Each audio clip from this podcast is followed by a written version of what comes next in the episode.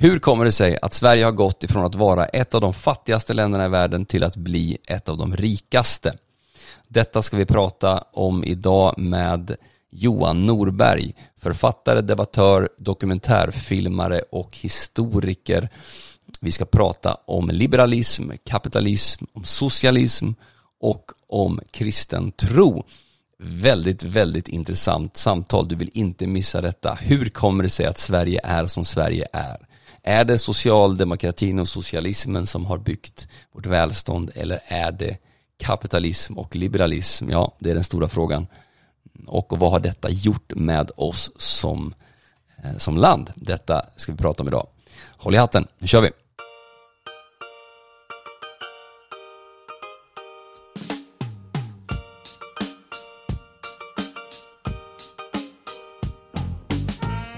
Välkommen till podden Varför då då med mig Josef Barkenbom.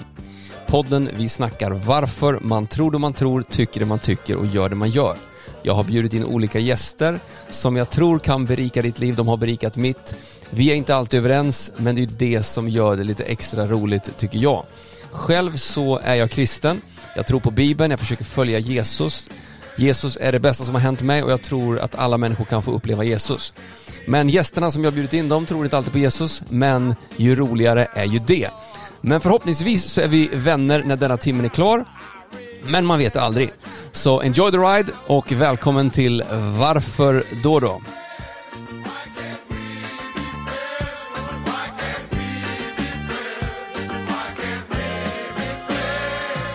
Då hälsar jag välkommen till podden Johan Norberg.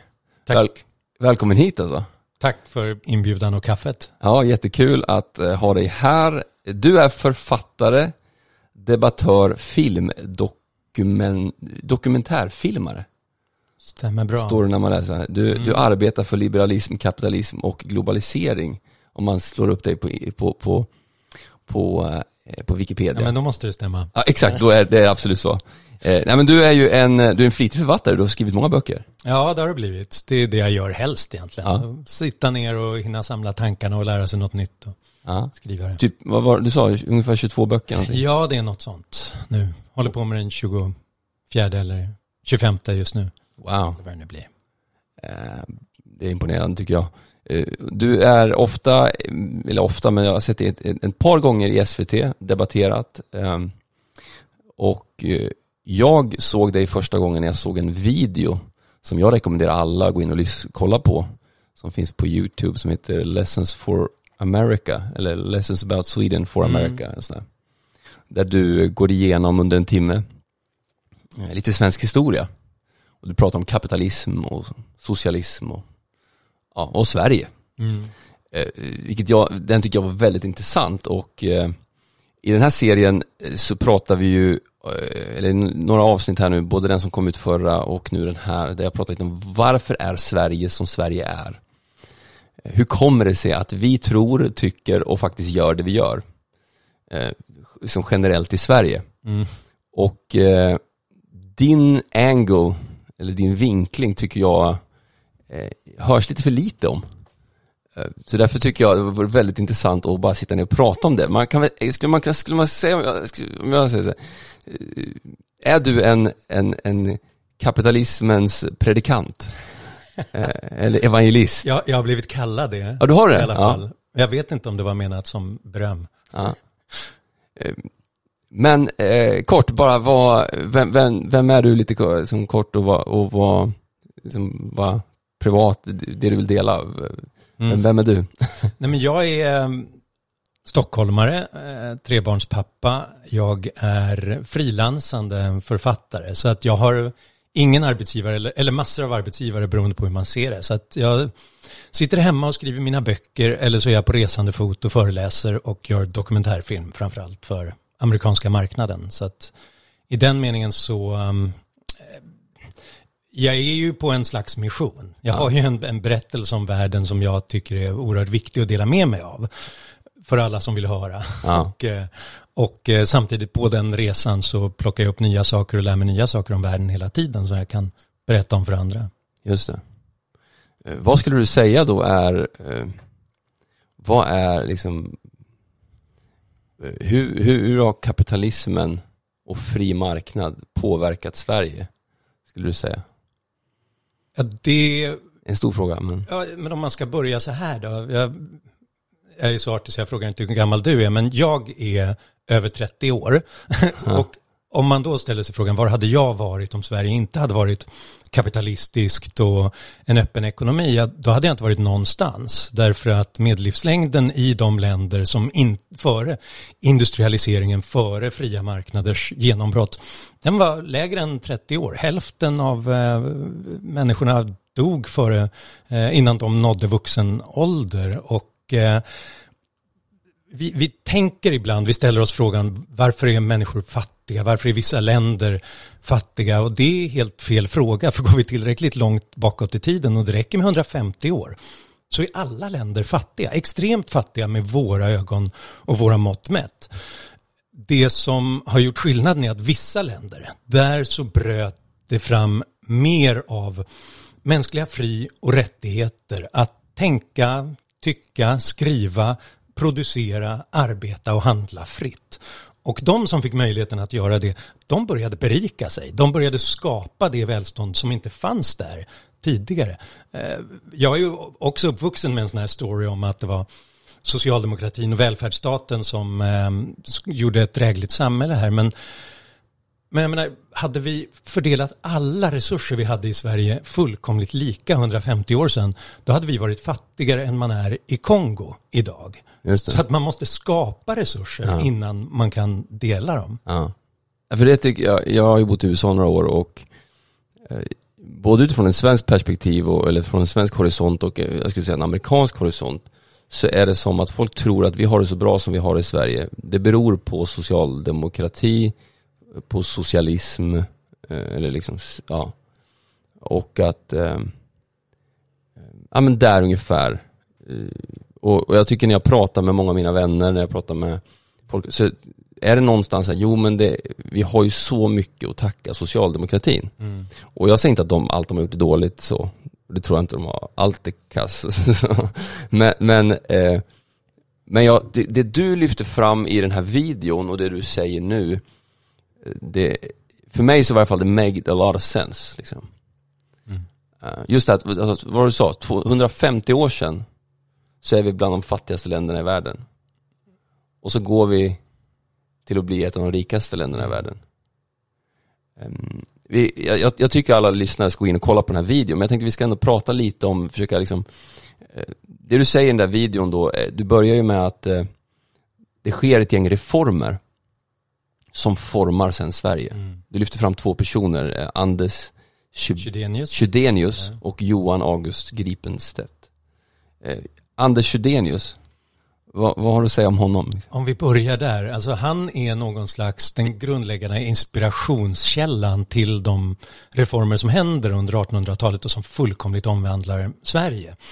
Och Chydenius han var präst i Österbotten, i dåvarande östra rikshalvan, Finland. Men han var också politiker i den svenska riksdagen så att med jämna mellanrum så, så reste han till Stockholm. Och han drevs av den här viljan att eh, ge rättigheter och möjligheter för egentligen den lokala befolkningen, de fattiga bönderna i Österbotten, se till att de fick en chans att, att hävda sig. Och det handlade inte minst om att de skulle få rätten till sin egen mark äganderätt så att de kunde investera i det och friheten att handla. Det hade man inte på den tiden. De fick inte sälja sina varor till vem de ville utan de var tvungna att skicka det till Åbo, Stockholm och några så här stapelstäder för att berika monopolisterna där. Så han ville ha frihandel, han ville ha lägre skatter, han ville ha tryckfrihet och han ville ha eh, möjlighet för, för människor att hävda sig. Och han, på det viset blev han en väldigt viktig inspirationskälla till alla som kom efter honom. Men det var också så att han var en väldigt framgångsrik politiker. Eh, 1765 och 1766 så är han i en riksdag i Sverige där han lyckas då ta, få en slags eh, ledarroll i mösspartiet. Okay. Det var ju hattar och mössor som ja. stred med varandra på frihetstiden. Och mösspartiet får makten under den här riksdagen och därigenom kan han driva igenom en rad reformer. Mer av frihandel, sänka skatter, men viktigast av allt historiskt sett som omvärlden fortfarande är förundrad över. Vi får en tryckfrihetsförordning som är unik, internationellt unik tid. Amerikanerna blir paffa när vi berättar att före den amerikanska revolutionen så hade vi tryckfrihet i Sverige. Ja. Och det är Chydenius som driver igenom detta i prästeståndet och i, i de övriga stånden lyckas han övertyga dem om detta så att censuren försvinner. Och det, det skapar en friare debatt i Sverige och mer diskussion om vad kan vi göra för att göra landet lite bättre? Ja, just det. Och då får man säga, vad, eller trycka och säga vad man vill så att det blir, det blir tydligt på något sätt och, och. Det finns vissa gränser ja. fortfarande. Okay. Man får inte ifrågasätta den rena evangeliska eh, läran enligt Augsburger. Nej, det fick man inte. Eh, okay. Och eh, det fanns majestätsbrott som inte var helt eh, okej okay att, att göra sig skyldig till. Men det var inte en förhandscensur längre. Tidigare var det en censor läste igenom allt och sa att det här får allmänheten inte titta på överhuvudtaget. Ah, okay, ja. Nu var det bara i efterhanden då som hovet eller, eller statskyrkan kunde säga att det där, där gick det över gränsen. Eh, men, men det var också bland de få restriktionerna som fanns och i övrigt internationellt sett. De var paffa. Voltaire tittade på Sverige och undrade vad håller de på med? Har de blivit anarkister eller? Oj, oj, ja. Är det han också som pushar för alltså, privat ägande? Och, ja, ja, och en central del i hans bild är just att om ben, hur, varför sticker folk från Sverige och Finland? Varför flyr de så fort de får en chans? Ja, det är inte för att de är omoraliska, det är inte för att det är dåliga människor. Det är därför att de har inte friheter. De får inte utnyttja sitt eget tänkande och sina egna drömmar till att omvandla. Och en av de viktigaste bitarna är, ge dem äganderätt till marken så att de får bestämma själva, de får investera, de får arbeta hur hårt de vill och behålla resultatet av det själva. Ja. Då kommer vi ta oss ur hungersnöden. Just det. Det är lite det man ser i Utvandrarna, när man, eh, den nya, alltså den är ju gammal såklart, men jag, tyck, jag såg den här nya, alltså den nya versionen av Utvandrarna för inte så länge sedan. Och Karl Oskar säger att han, han, han vill äga sin egen mark i Amerika. Verkligen så. Eh, och att han, alltså han, han vill inte vara någon annan slav på något sätt. Precis, och han vill gärna färdas ytterligare lite längre bort för att få något helt eget som Exakt. han bestämmer över ja. helt själv. Så Karl Oskar och ja, Willem Moberg var väldigt kydenska. Just det många sätt. Det tycker jag är någonting som man missar lite i debatten, just det här det privata och personliga ägandeskapet på något sätt. Mm. Även i dagens debatt. Att man, man ja, men både i skoldebatt och allting så pratar man inte så mycket om vad det gör när du själv äger och förvaltar någonting. Mm. Tycker du att, eh, hur, tycker, hur tänker du om det liksom? Men det är, precis så är det. Vi har en absurd föreställning i Sverige ofta om att äganderätt handlar om att på något vis skydda de rikas ägande, att skydda de som har makt, den ekonomiska makten i samhället. Och det är en extremt ohistorisk bild av vad, vad poängen är med äganderätt. Därför att har man inte ett skydd för sitt personliga ägande, att människor vet att det här är mitt, det är jag som rår över det och också ansvarar för det, vem är det då som bestämmer om vem som innehar saker och hur det ska användas? Ja, det är ju de mäktiga i samhället. Mm. Och så har det varit i alla samhällen alltid. Äganderätten är skyddet för de som inte har en svåger som är president eller, ja. eller diktator eller statsminister i samhället för att de ska kunna göra något själva. Jag, jag ser det väldigt mycket på mina internationella resor där äganderätten ofta i fattiga länder är betydligt sämre skyddad än vad den är i Sverige. Att där vimlar av människor i Kenias slum eller i, på indiska landsbygden som arbetar hårt, kämpar, de vill bygga en bättre framtid för sig och sina barn. Men de vet att om jag investerar i en brunn här, eller om jag investerar i det här skjulet jag har i, i slummen och försöker förbättra lokalmiljön, att då kan någon komma in imorgon och säga att du, min eh, bror är överste och eh, han har sagt att nu kan jag ta över det här. Och då kan man ju inte tänka på framtiden. Då mm. måste man tänka och agera kortsiktigt därför att det är de mäktiga som bestämmer. Äganderätten är vårt skydd mot den typen av maktmissbruk och korruption. Just det. Och bara det också att man gör det lilla extra när man själv äger det. Alltså jag bara tänker på hur man har, när man har en hyresrätt och när man har en, en BRF. Liksom, så ja. alltså, jag, jag har ju haft många lägenheter och ägt många lägenheter och jag, jag, jag bara, min egen mindset i att så här, när det är mitt mm. så tar jag hand om det mer. Kolla hur folk ställer elsparkcyklarna jämfört med den egna cykeln. Ja, exakt, ja, ja precis.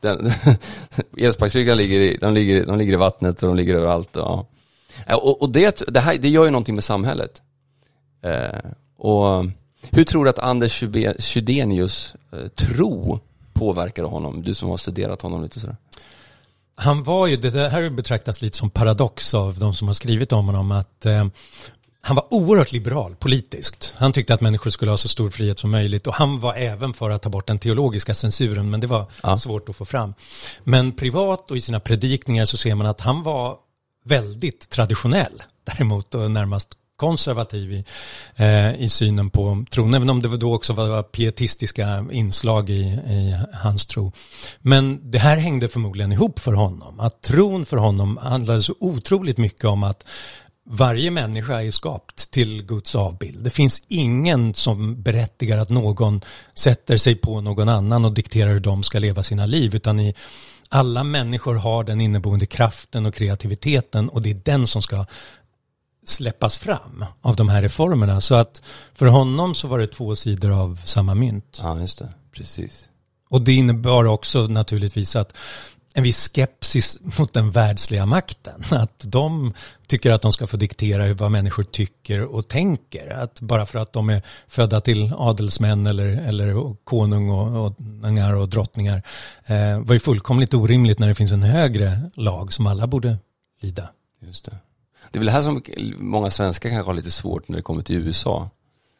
Eh, på samma sätt som då man hade kanske svårt för Anders Chydenius. Att man är så, man, man, man, man vill verkligen ha en, på ett sätt en liberal stat. Fast man samtidigt abdikerar och, och, och predikar och pratar väldigt mycket om att här, ja, men, familjen, mycket, kanske med kons, konservativa värden. Mm. Eh, eller ser du någon parallell där? Nej men det där är en god poäng där jag tycker att det begås fel av båda håll i debatten. Eh, det finns någon slags föreställning i väldigt många länder om att eh, om vi har ett öppet samhälle där människor har hög grad av frihet, ja, då ska vi strunta i hur de lever. Ja. Och det, det strider ju rätt mycket mot vad de klassiska liberalerna stod för. Det var ju tvärtom att de ville ha människor som växte, som tog ansvar och som byggde goda liv. Eh, och det var därför vi måste riva ner hindren. Men på motsvarande sätt så finns det en, ett missförstånd från konservativt håll som är att om man har en bild av att människor ska ta, leva goda, rika liv och ta ansvar över, över sig och sina familjer, då måste det här dikteras och kommenderas fram och staten måste kontrollera eller, eller subventionera och liknande. Och där, ja, Chydenius var lika kritisk mot det och som jag tror att han nämner i något, eh, jag parafraserar Chydenius lite, men innebörden är att ja, människor kommer att se ut som att de inte kan ta ansvar som kommer se ut som att de inte kan skapa goda liv så länge de inte får friheten att göra det. Det är bara friheten som är, det är som att säga att kolla, de kan inte simma, så därför borde de aldrig få komma i närheten av vattnet. Nej, alltså det är poängen, de måste få vattnet för ja. att börja lära sig simma och ta det ansvaret. Just det, just det. Wow, ja, det är intressant det där. Um, om man går vidare till han då, Johan August Gripenstedt. Uh, när kommer han in här? Uh, nu är vi i mitten av 1800-talet. Okay. Och Anders Chydenius var 1700?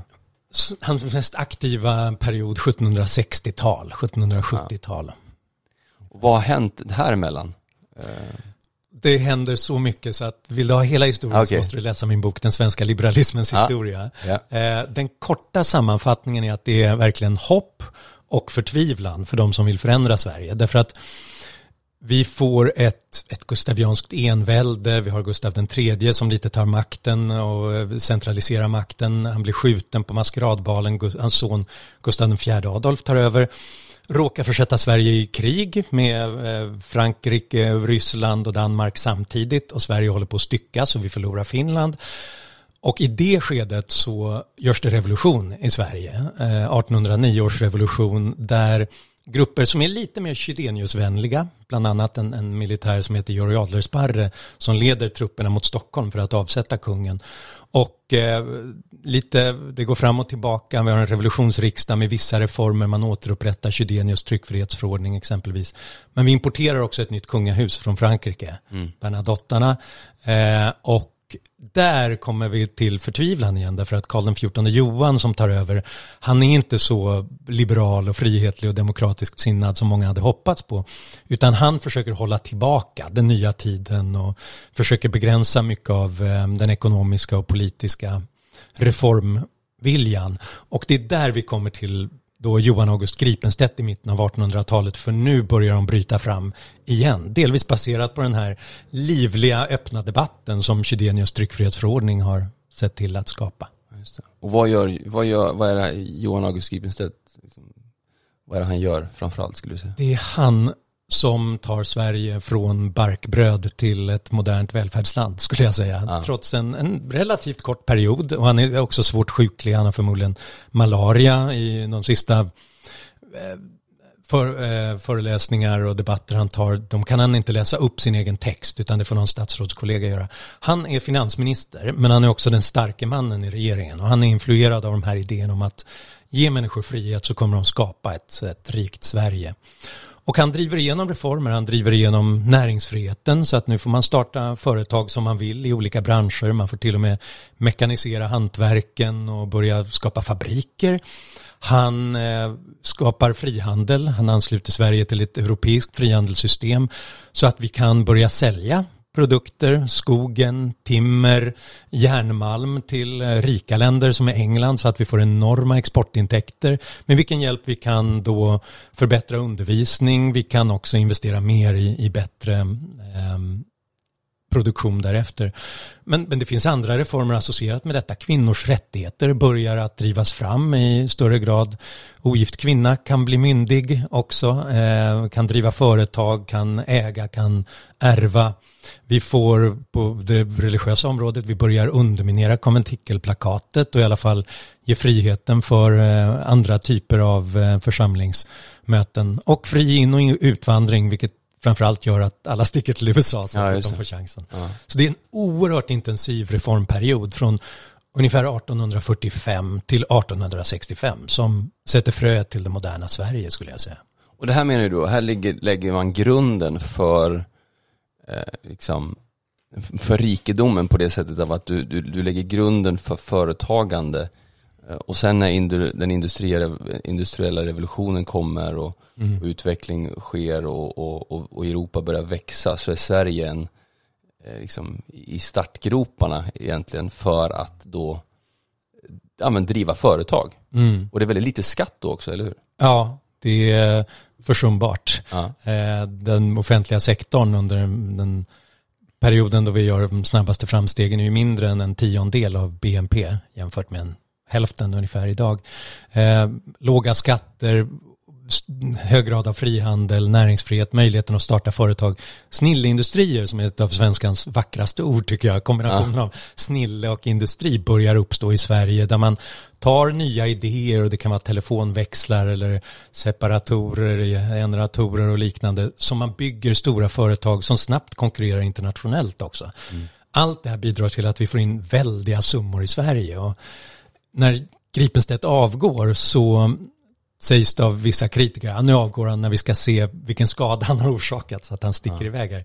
Men det är precis motsatsen som händer. Vi får hundra år av tillväxt. Hundra år av tillväxt som är snabbare än något annat land i världen. Med undantag för Japan. Eh, men, de, men det är väldigt begränsad skillnad där och de fuskar genom att verkligen börja på en medeltida nivå. Det gör skillnad. Vi går från att vara ett av de fattigaste länderna i Europa som engelsmännen skickade u-hjälp till medan Gripenstedt satt vid makten, till ett land där 1950, så tidigt, är det tredje rikaste landet i världen. Och hela omvärlden tänker att vad hände? Vad, vad, är det här? Svenskarna? Nu är det de som skickar u-hjälp till oss istället. Och då är det viktigt att komma ihåg att så sent som 1950 så har Sverige lägre skatter och mindre offentlig sektor än USA och lägre skatter än alla europeiska länder utom möjligen Schweiz som, som har ännu lägre. Eh, så att det, då måste man börja tvivla på den här socialdemokratiska eh, skapelsemyten om att det var vi som skapade välståndet genom höga skatter. Nej, vi kunde ha höga skatter sen därför att vi redan var ett av de rikaste länderna i världen. Just det. Ja, det är ju något som inte är så känt. Det stod inte i mina läroböcker, nej. Nej, inte i mina heller. Um, hur mycket tror du, liksom tro och, och um, ja, men kristendomen hade med det att göra också? Eller hur, hur mycket, vad hade den för roll i det hela, ska jag säga? Vad, vad tror du om det? Bra fråga och man kan besvara den på olika nivåer. Dels tron i sig och sen kyrkan och kyrkorna i mm. sig. Om vi börjar med det senare så i den här liberala reformvågen så är det klart att där är ju oppositionella religiösa krafter viktiga. Frikyrkorna är viktiga därför att de tillhör ju de som förtrycks allra mest, som inte får uttrycka sin tro och inte får mötas, utsätts för eh, liksom de här husförhören regelbundet och mm. där man går systematiskt institutionaliserad mobbing som innebar böter och till och med landsförvisning om ja. man eh, inte skötte sig. De blir ju en väldigt central del av hela viljan att ja, dels sticka till USA. Ja. Men också att modernisera Sverige, öppna Sverige och tillåta eh, oss att både tänka, tro och skapa som vi ville. Ja, det.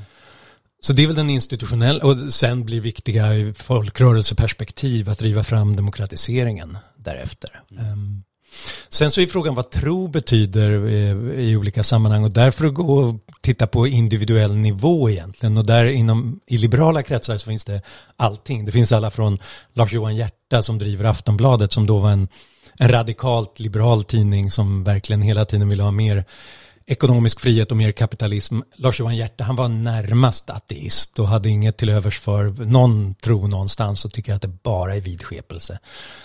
Men sen så har du också personer som Erik Gustaf Geijer, den, den store tänkaren och eh, poeten och historikern som eh, hans avfall till liberalismen från konservatismen blir väldigt viktigt. 1838 är det väl. När han säger att mm, nej men den personlighetsprincip jag har, att det är den mänskliga personligheten som är det centrala. Det måste göra att den måste få växa, den måste få utlopp. Ja, det leder till att vi måste ha liberalism helt enkelt han var ju en djupt troende person där det var helt och hållet hängde samman med hans bild av, av Guds roll i vår skapelse. Just det. För eh, i ett, i ett då så liberalt samhälle då om man säger så, eller ett sånt, sånt fritt samhälle, så tänker jag då, därav blir ju värderingar och, och eh, liksom normer på ett sätt ännu viktigare eller hur tänker du kring det? Det här med att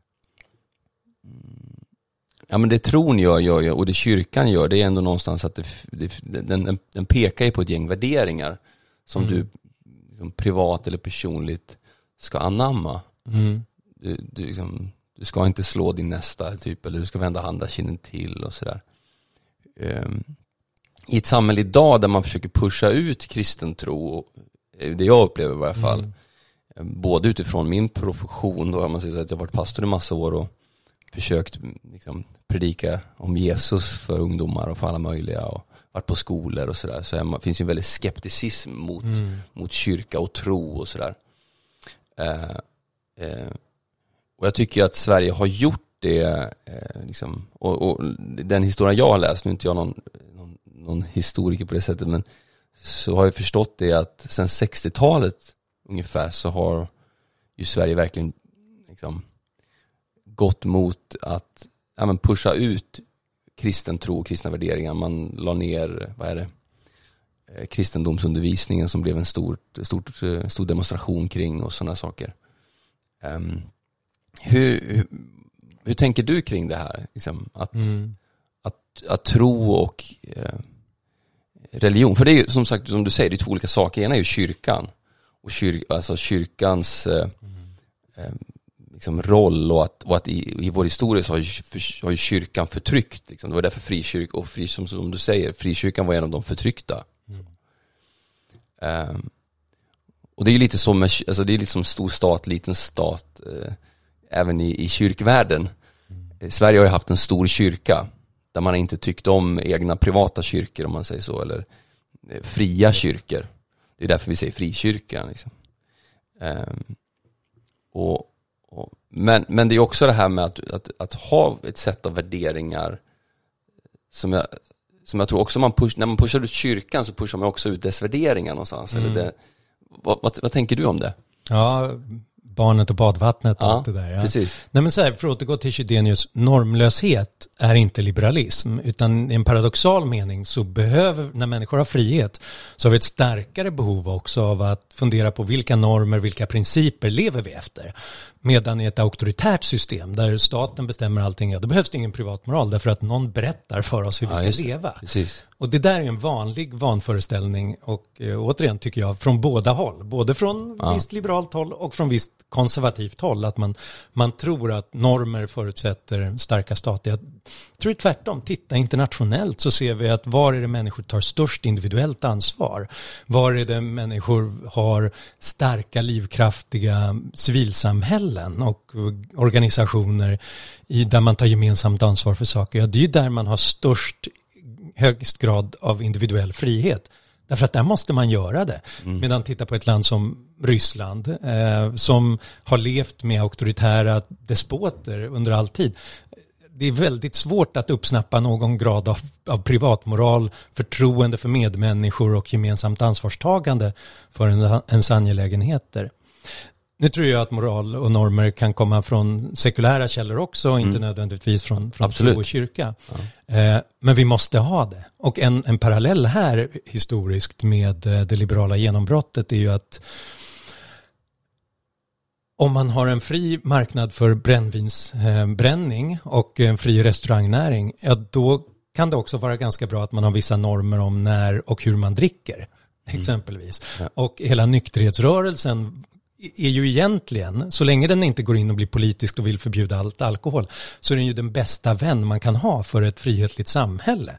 Att vi ser till att vi tar ansvar också för vårt drickande. Och det där, det där tycker jag att vi, vi missar. Ehm, både för att moral och normdiskussioner uppfattas som gammalmodiga och, och traditionella och vi kan göra oss av med det och det tror jag är att det fick lite dåligt namn av, av från kyrkan helt enkelt därför att det blev ett sätt att bara läxa upp folk. Ja, just.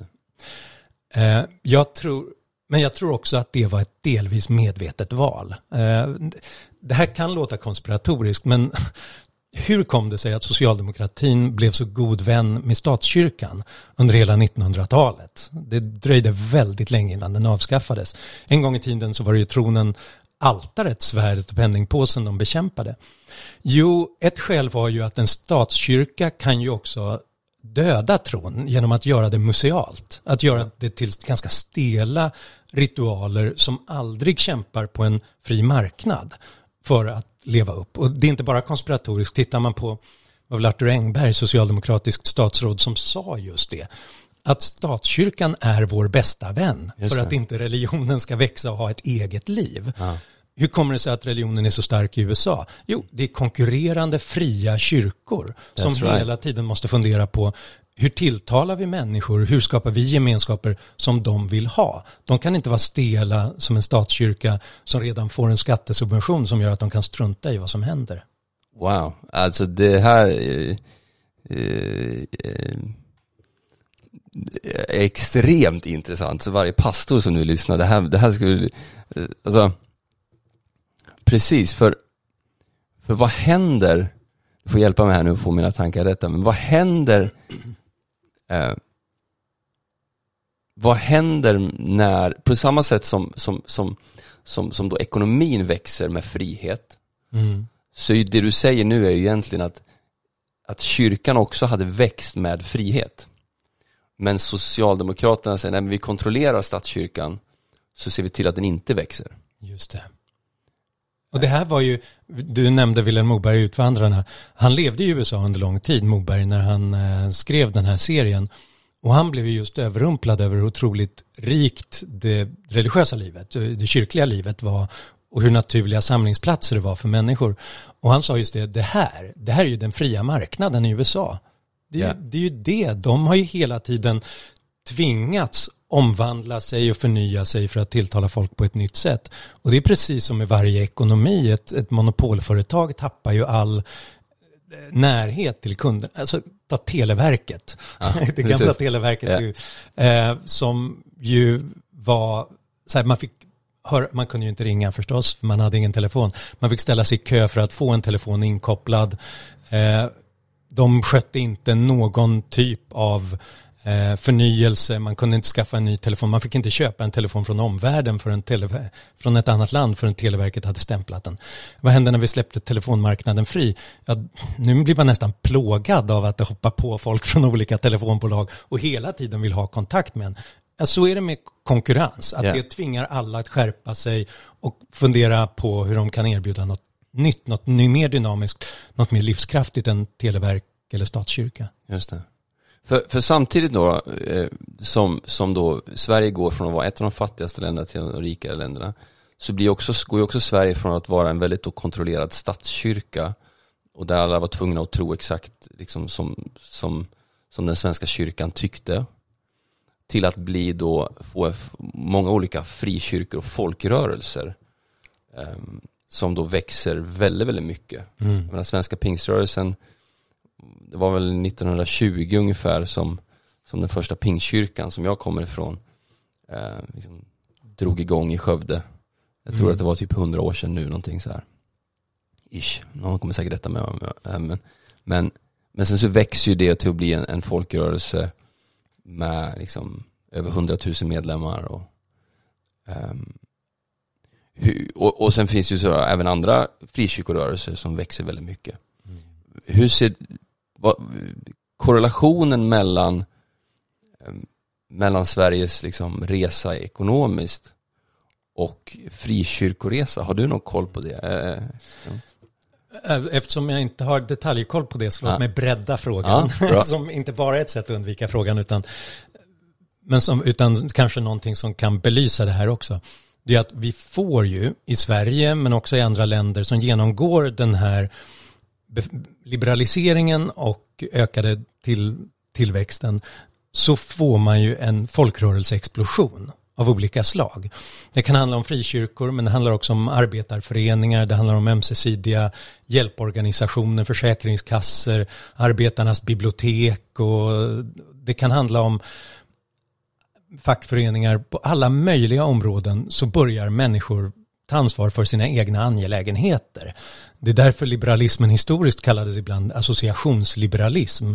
Därför att idén var att nej, det är inte staten längre som ska ta hand om allting, utan det ska vi göra själva genom associationer, genom organisationer och rörelser av olika slag. Och det här får vi en explosion av under det sena 1800-talet, tidiga 1900-talet.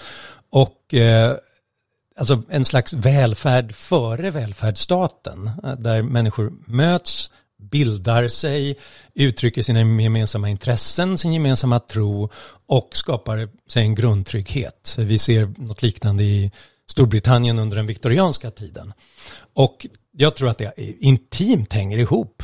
Eh, jag menar, hur gör man med viktiga saker när, inte, när man inte räknar med att det är någon byråkrat som ska komma och lösa det? Man samtalar med sina yeah. grannar och familjemedlemmar och vänner och börjar lösa problem. Mm det här var ju en, en fantastisk kraft och källa till eh, ett, ett gott och livskraftigt samhälle som vi på många sätt fortfarande har idag mm. naturligtvis. Vi är verkligen, vi är ett folkrörelsesamhälle på, på massor av sätt. Men jag tror att vi förlorade väldigt mycket av den kraften när vi gjorde ett fatalt misstag när socialdemokratin började försöka inlämna så mycket som möjligt av detta i byråkratiska, kommunala och statliga och partiorganisationer på olika vis. Därför att i socialdemokratin, och jag är verkligen, tillhör verkligen inte de som tycker att de har gjort fel i allt, utan jag, jag tror att det finns många, och det kan vi gå in på också, eh, många saker de, de gjorde rätt historiskt. Men det här tror jag var ett fatalt misstag. Därför att vi hade kunnat ha de fria levande konsument och producentkooperativen. Vi hade kunnat ha arbetarföreningar för, för trygghet. Vi hade kunnat ha, ha fackföreningar som inte var politiserade. Och det hade givit oss mycket mer trygghet än när det bara finns vi och sen staten på något vis. Mm. Eh, men de ville, de hade en ambition av att politisera hela samhället. Kanske för att de ville göra det rättvist och jämlikt, vad vet jag, för att det är klart, när saker sker frivilligt och på olika sätt på olika ställen, då kommer det inte vara lika överallt. Och, och vill man göra allt lika, då, då måste man göra något annat, men när man gör det lika, då plattar man till det och man, man gör det, man pasteuriserar det på ett sätt som inte, inte gör att vi har den här väldiga, väldigt blomstrande kreativiteten bakom det. Ja, just det. Ja, det, om, om man kommer in där då på um, när då socialdemokratin får mycket makt i Sverige. Um, så i din video så, så, så, så, så i, din, i din film som man kan som man kollar på, som jag verkligen tycker alla ska kolla på efter när jag lyssnar på det här. Uh, uh, så, så, så säger jag att vi var, fram till då 50-talet, 60-talet så var vi bland de rikaste i världen. Och sen så bara kommer det så här, vad hände sen? Och sen så säger we screwed it up, säger du liksom. Va, eh, och, och, och, jag då som pastor och, och, och troende, jag, jag, blir ju också så här fundersam då om eh, om vi också screwed it up på det planet. Inte bara på det ekonomiska planet, utan även på det andliga planet. Mm. Alltså för, för evangeliet, de glada nyheterna om Jesus. Liksom. Eh, men bara berätta, ifrån, vi börjar med det ekonomiska planet. We screwed up. Vad, vad, var, det vi, vad var det Sverige sabbade? För att använda ett, ett riktigt eh, gammalt trosbegrepp, hedniskt, så vi fick hybris och tänkte att vi kan göra vad som helst. Eh, 1960-talet så var vi verkligen på, på toppen. Vi var tredje rikaste i världen.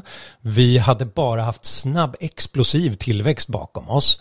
Byggt på en modell som där socialdemokratin i allt väsentligt behöll det Gripenstedtska systemet. De hade sakta höjt skatterna men det är fortfarande inte högre än vad det är i USA eller i andra europeiska länder, lägre än det på kontinenten.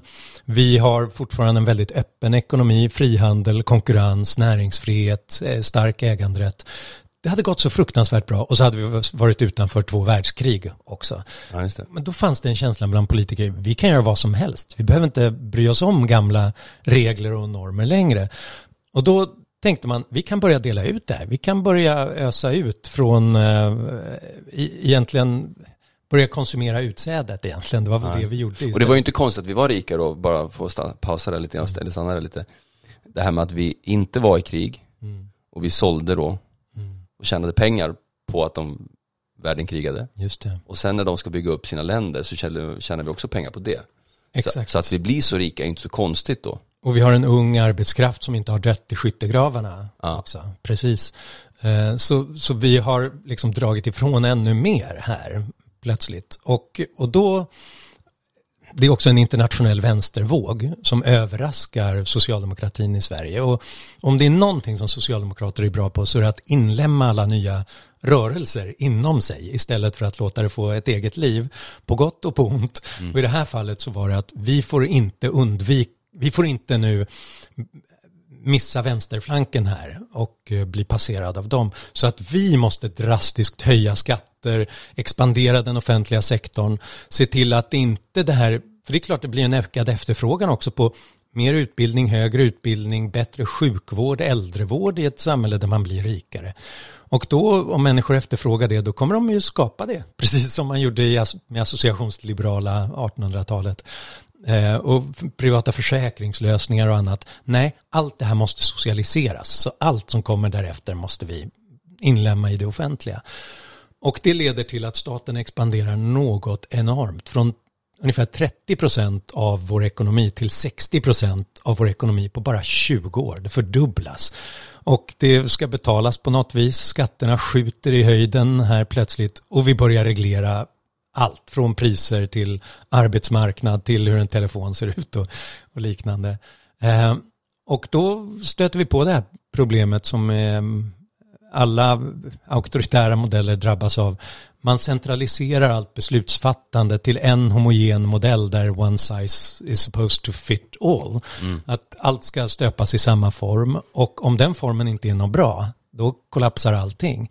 Eh, och det är vad som händer under 70 och 80-talet. Vår, vi bygger allt det här på ett, att näringslivet ska fortsätta att producera det här välståndet som vi behöver, trots att de nu bestraffas med konfiskatoriska skatter och regleringar som gör att de inte har någon utrymme att improvisera. Och det går helt enkelt inte. Det här blir vårt det decennium då företag slutar expandera. Vi får inga nya entreprenörer. De vi har flyr utomlands. Ikea, mm. Tetra Pak, liksom våra stora idrottsstjärnor Björn Borg och Ingmar Stenmark och ja, Willem Moberg sticker utomlands. Ingmar Bergman, alltså ja. alla flyr Sverige därför att Allt ska stöpas i samma form och det är en ganska ful form. Ja. För några år sedan så var jag och predikade i Florida och hälsade på en svensk familj där. Som hade bott där ganska länge. Så, så frågade jag så här, hur kommer det sig att ni flyttade från Sverige hit? Och kollade han på mig, gubben så här. Olof Palme, sa han så här. Ja. Eh, Så jag bara, det det gick inte att göra business i Sverige. Så därför flyttade de. Så. Och det, det beskriver väl ganska, för det var, var det Palme som, som, som gjorde det här eller? Ja, det är mycket eh, Palmes 70 och 80-tal, men det dras igång under Tage Erlander skulle jag säga, som, som har blivit ö- lite överraskad över det han kallade de stigande förväntningarnas missnöje. Att vi får det bättre och bättre, men ändå blir alla missnöjda. Ja, Ja. Då måste vi ge dem allt, blir slutsatsen. Vi måste se till att de som blir rikare inte skaffar sig barnomsorg och äldreomsorg på egen hand utan de måste få det från oss så att de fortsätter vara lojala socialdemokrater. Eh, och, och tror jag goda syften att man tänkte att det skulle bli rättvist och jämlikt på det viset. Så det, det är en Erlandersk Palme-metod, men borgerligheten spelar med. Tittar man på de stora besluten under 60 och 70-talet som expanderade det offentliga, det är mycket sällan man ens ser en reservation från något borgerligt parti, utan de tycker att Ja, ja, det är dit vi är på väg. Det enda klagomålet ibland är att vi vet inte om ekonomin orkar med det just i år, men kanske nästa år istället. Ja, men man tror på något vis att vi har ett ymnighetshorn. Att näringsliv och entreprenörer, de ska fortsätta att ta de här enorma riskerna som det innebär att vara företagare. Eh, och fortsätta att slita sitt år och jobba dygnet runt och producera även om de inte får ut någonting av det och vi ska kunna ta nästan allting från dem. Och där kollapsar, det, den modellen kör in i en mur av den mänskliga naturen på något vis. Att då, då sticker man eller lägger av. Vi har ju en arbetskultur, vi har en arbetsmoral i Sverige, det har vi haft sedan urminnes tider. Men det baseras ju på någonting, att man faktiskt blir belönad eller åtminstone inte bestraffad för att man arbetar. I så fall börjar man steg för steg urarma den kulturen och det var det som skedde här. Just det. Dina meningsmotståndare då? För det du säger är ju egentligen att då Palme och, och socialdemokratin gjorde oss fattiga igen, inte, riktigt- inte fattiga igen med fel ord kanske men Vi började halka efter i Ja. alla fall de, de andra länderna. Från att ha varit eh, tredje och rikast i världen, går vi ner till fjärde och sen sjunde, sen åttonde och sen fjortonde rikast i världen. Och det även relativ eftersläpning kan kännas rätt tufft. ja, Och då måste man plötsligt dra ner på väldigt mycket saker. just det. Eh, det, vad, säger dina meningsmotståndare? När du, i, i, du, du deb- debatterar ju en hel del om det här och så. Ja, det finns ju de som säger att det var värt det. Ah, Att-. Ja, Och, säger att eh, ja, pengar är inte allt i världen utan det var viktiga saker att göra. Vilket jag tycker missar en viktig poäng. Det handlar inte primärt om pengar. Det handlar om vilken grad av frihet har människor. Mm. Och vilken grad av ansvar tar de för sina liv. Eh, väldigt intressant att se under den här perioden människors attityd till varandra och till de offentliga systemen. Eh, Minst nu är vi tillbaka på Vilhelm Moberg igen, författaren till Utvandrarserien, bland annat som sa att för en svensk, alltså att gå och ta en check där det står understöd, att vara understödstagare, det är liksom det sista man gör, bara möjligen om man annars svälter ihjäl. Men noterade att den moralen började uppluckras eh, allt mer. Därför att man blev bestraffad med väldigt höga skatter och man var entreprenöriell och arbetade, men det var väldigt lätt att få bidrag. Och om man ser sådana här attitydundersökningar, är det okej att ljuga för att få offentligt understöd och bidrag på olika områden? Det gick från knappt mätbart före den stora statens uppbyggnad till att nu 40-50 procent av befolkningen sa att det är helt okej. Så att, att förstöra ekonomin förstör arbetsmoralen och förstör våra normer också. ja just det.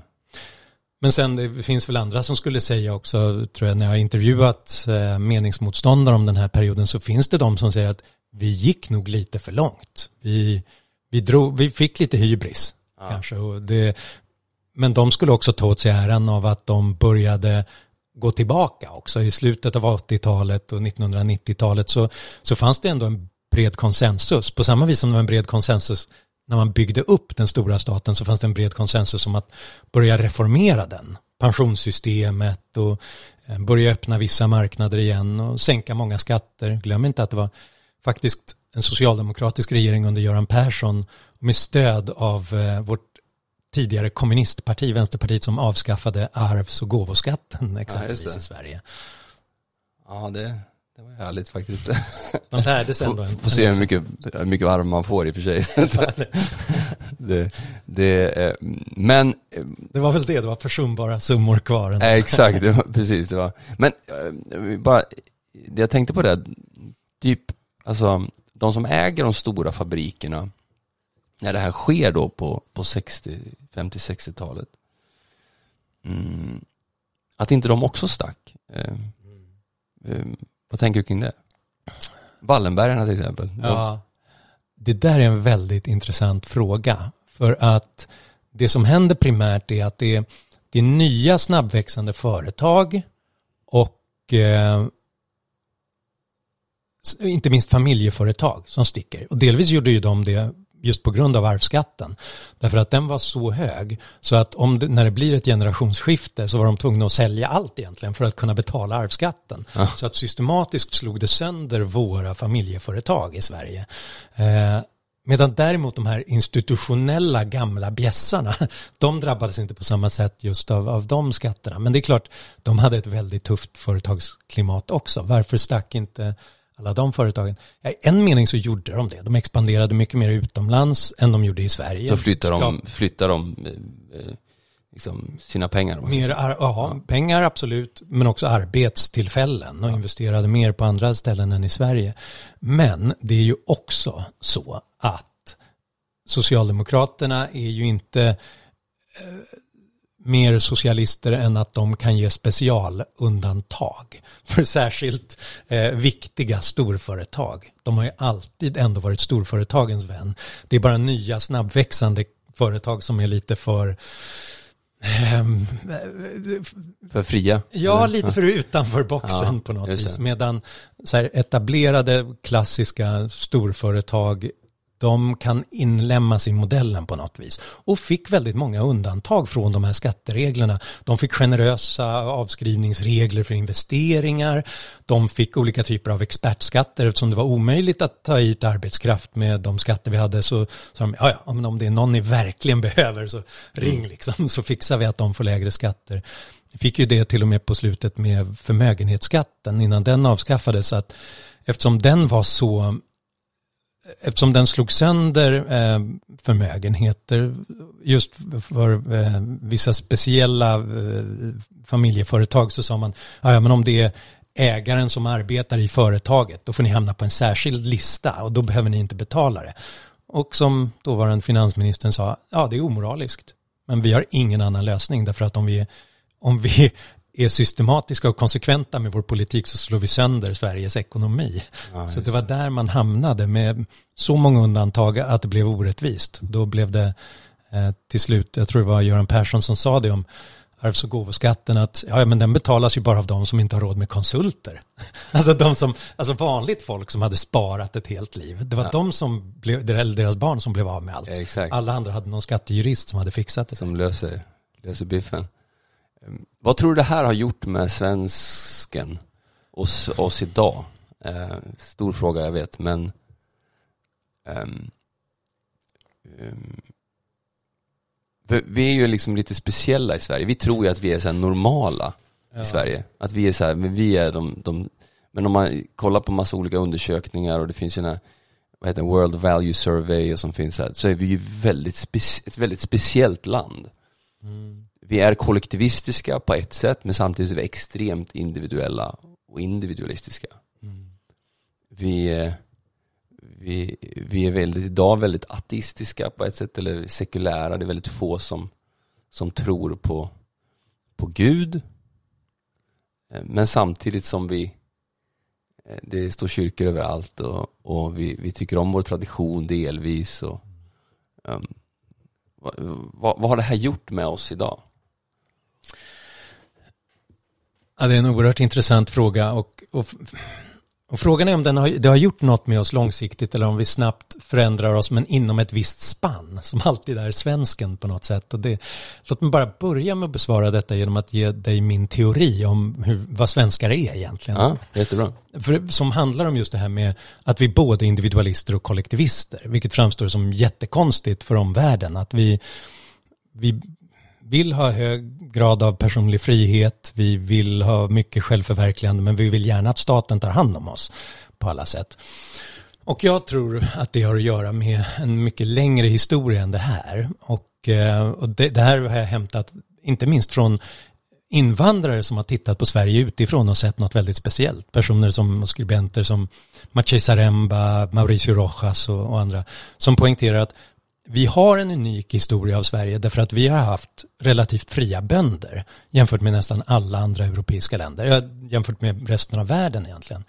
Eh, vilket kanske har att göra med våra skogar. Det var svårt för adeln att liksom hitta alla bönder och eh, meja ner dem med kavalleri och, och så.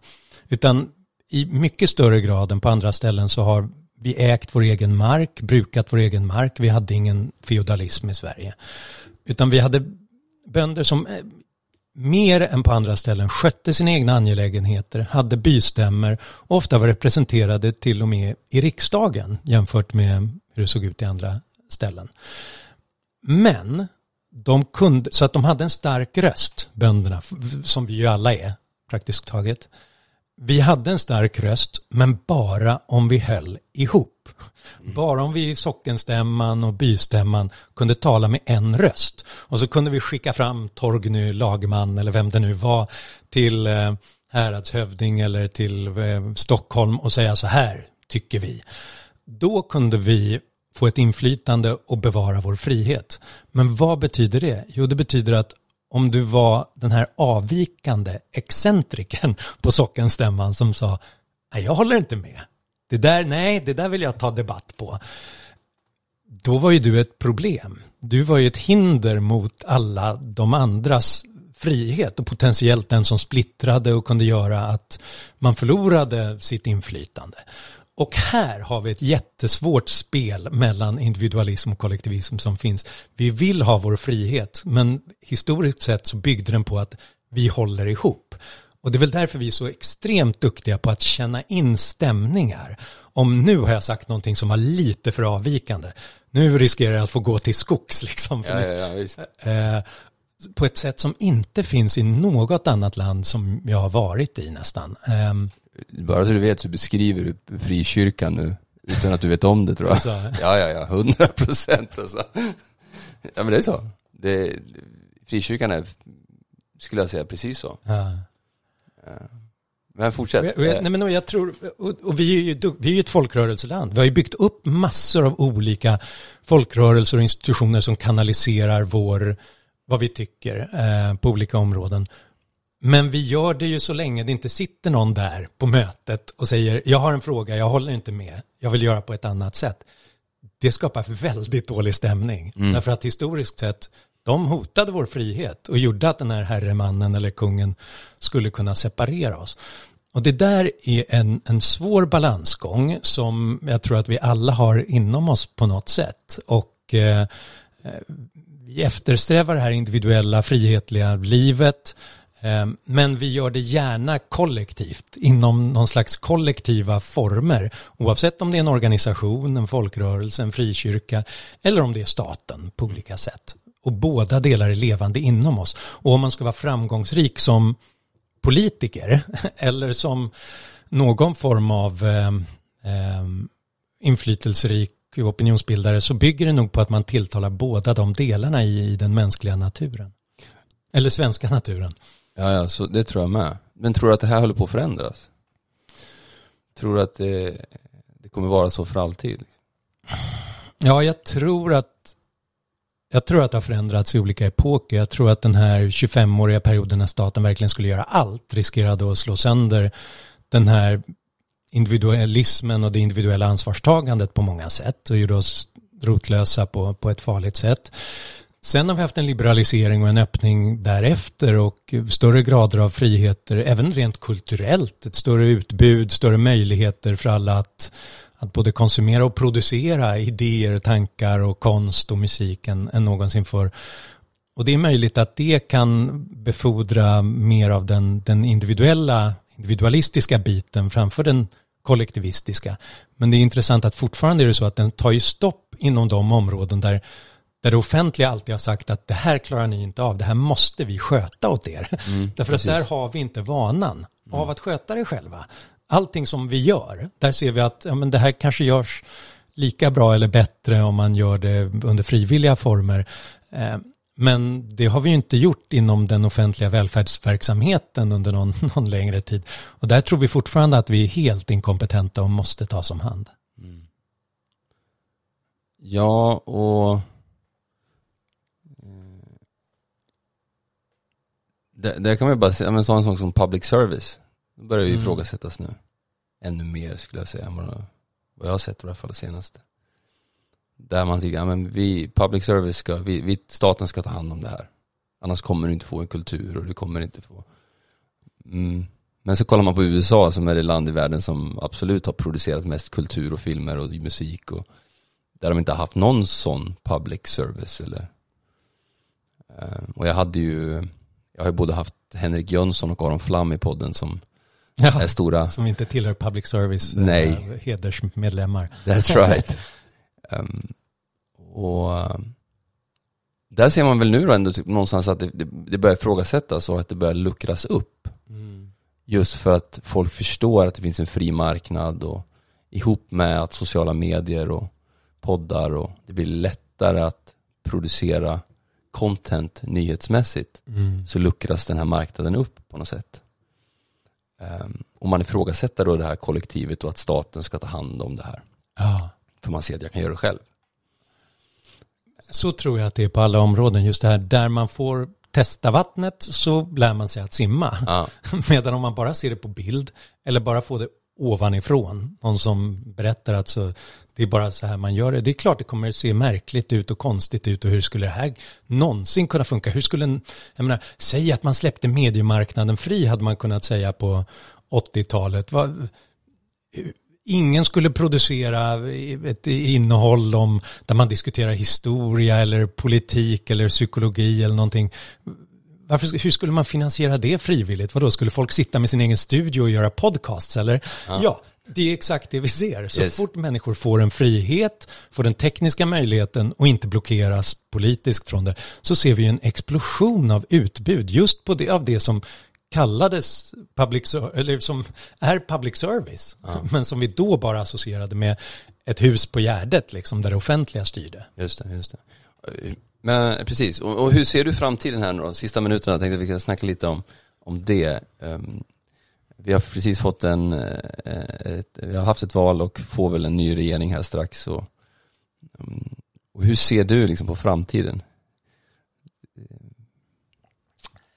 Ja, framtiden är ju väldigt stor och innehåller väldigt många variabler. Mm. så, att, så, frågan är var man eh, Men om man säger bara börjar i Sverige rent eh, Ja men bara det här, du har ju, du advokerar väldigt mycket för en liten stat. Mm.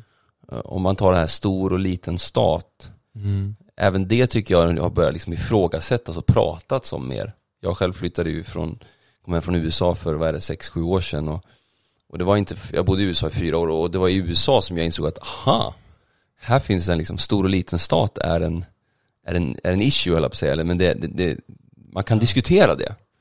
I Sverige så har vi aldrig diskuterat det så här. Nej.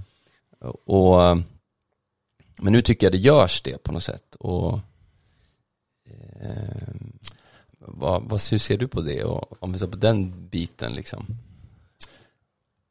Jag skulle börja med att avstå från att ägna för mycket intresse åt den rena partipolitiken och vem som sitter i regering för tillfället. Jag tror att de stora förändringarna kommer någon annanstans ifrån. Och särskilt utifrån mitt perspektiv, jag tycker att det finns en, en sorglig brist på ambitioner och idéer från ett borgerligt håll på det här området. Utan mm, hela valrörelsen handlade om bara lag och ordning eller att man skulle dela ut bidrag till kommuner och bönder och elkonsumenter och liknande. Eh, och det finns ju ett restaurationsarbete att göra där. Vi har problem med brottslighet och liknande, en ny form av brottslighet som kräver nya former av, av straff och framförallt nya sätt att organisera vårt rättsväsende tror jag. Eh, men det har ingenting att säga i den här långsiktiga förändringen till ett gott samhälle. Det handlar om, som en av mina vänner uttryckte som att det handlar kanske om att om man har en trädgård, om att plocka ogräs och liksom styra upp för här har någonting gått fel. Det måste man göra. Men ingen anställer en trädgårdsmästare för att bara plocka ogräs. Man måste ju odla något. Man måste ju också vårda någonting som växer för framtiden. Och där ser inte jag nu någon reformagenda för en mindre stat. Eh, ty tyvärr ingenting åt det hållet egentligen, även om det kommer utifrån från opinionsbildande håll. Utan jag tror att man ska leta på andra ställen. Jag tror att det finns den kulturella förändringen, den tekniska förändringen som har att göra med detta när människor vänjer sig vid att ta eget ansvar så känner man sig mer kapabel och kompetent och kommer våga att experimentera mer och låta saker växa på, på olika ställen. Och där sätter jag mitt hopp till en yngre generation som liksom de, när de är trötta på att någonting inte löser sig så eh, klassiska exemplet då att det finns för få taxibilar, då går de inte till liksom det offentliga och begär fler taxilicenser utan då utvecklar de en app som fixar det istället. Alltså, de har mycket närmare till och jag tror att det är både en teknisk och en kulturell förändring som i sin tur blir en psykologisk förändring mycket närmare till att ta initiativ och vara handlingskraftiga därför att de har inte vuxit upp på det sätt som jag gjorde på 70 och 80-talet med att om det är ett problem, vänta här, ställ dig i kö mm. tills politiken bestämmer sig för att ditt problem är tillräckligt viktigt för att de ska anstränga sig. Nej, de ställer sig inte i kö. De skapar en egen. Ja, de Eller skaffar till och med en app för vilken plats man står på i kön. Exakt. Och när det kommer till tro då, och religion och sådär, vad tror du framöver för det? Vad, hur eh, kommer Sverige vara lika ateistiskt som man har varit sedan 60-talet, om man nu säger så? Ja, det är väl du som är experten på det området. Alltså min, min spaning utifrån skulle vara att vi är vi är sekulära men vi är inte ateistiska. Eller, eller så är det tvärtom. jag vet Nej, inte. Men så här, svenskar tror jag de flesta man talar med är otroligt så här, andliga och spirituella på olika vis. Ja. Det är bara det att i Sverige så är det associerat med att man går till kyrkan och man genomgår de här klassiska ritualerna som nu är fina och vackra men är så museala. Mm. Att det är, liksom, det är helt separerat från troslivet för de flesta. Eh, jag tror att det är mycket mer av att när man går i skogen eller när man är ute med kajaken det är där svenskar är väldigt andliga på något ja, sätt och ja. möter det eh, där på ett personligt och icke-organiserat sätt i stor utsträckning. Och jag tror att, jag menar, om det är någonting som statskyrkan lyckades med så var det att separera kyrkan från tron på det där viset. Utan kyrkan, där var man tvungen att dyka upp och stå där och, och sen gick man därifrån. Och sen kunde man ägna sig åt sin tro på något vis. Och, eh, och vad betyder det för framtiden då? Ja, säg det, men det är klart att det finns utrymme för om många experiment på områden för att koppla ihop den andlighet som ändå finns hos svenskar med någonting som är mer av ett utbud också och inte bara kommer i kajaken. Ja, just det. Ja, det, det är lite intressant för att, för att ja, just den här grejen nu med, med Julia Kronlid som har blivit talman, andre vice talman eller vad.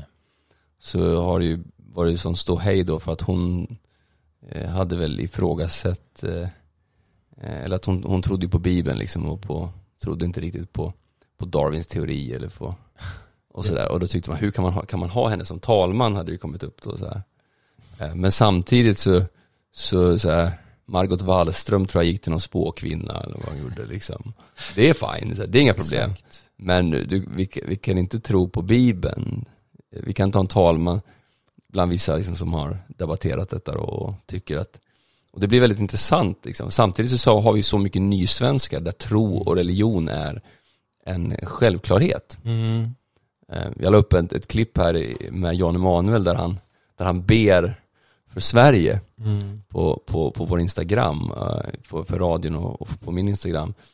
Och där han ber för Sverige och ber att vi inte ska glömma vår, vår historia, att vi, vi är ett land byggt på kristna värderingar. Och den fick ju, alltså den fick så mycket views alltså.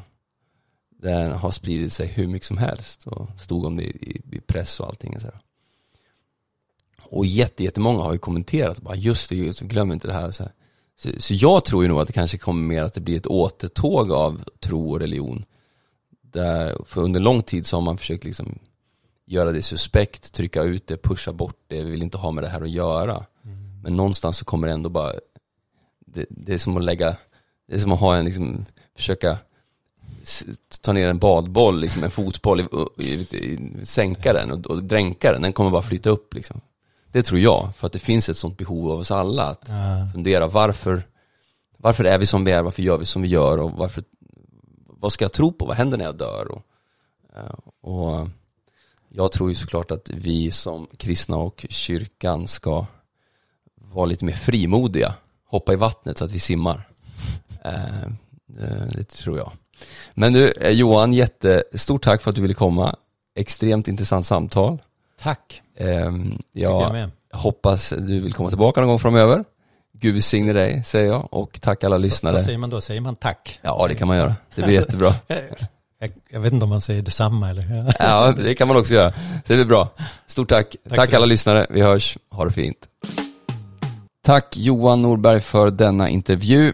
Om du vill komma i kontakt med Johan eller läsa och se eh, det han gör så gå in på hans hemsida johannorberg.net. Han finns på YouTube och hans Instagram och Facebook är Johan Norberg official. Sen skulle jag absolut vilja uppmuntra er alla att gå in och kolla på Sweden Lessons for America som finns på YouTube. Den har väl över 600 000 views. Riktigt intressant film på en timme om Sveriges historia. Ha det gott! Stort tack för att du har lyssnat denna gång. Jag hoppas verkligen det här har berikat dig. Jag uppskattar att du har tagit dig tid att lyssna på detta samtal och jag hoppas vi hörs snart igen. Har du några frågor får du självklart ställa dem. Jag älskar frågor. Du hittar mig på Facebook och Instagram. På Instagram heter jag Josef Emanuel och på Facebook Josef Emanuel Barkenbom eller så hittar du mina uppgifter här nedanför i podden. Jag vill önska dig en fantastisk skön dag och Guds välsignelse och så hoppas jag vi hörs snart igen.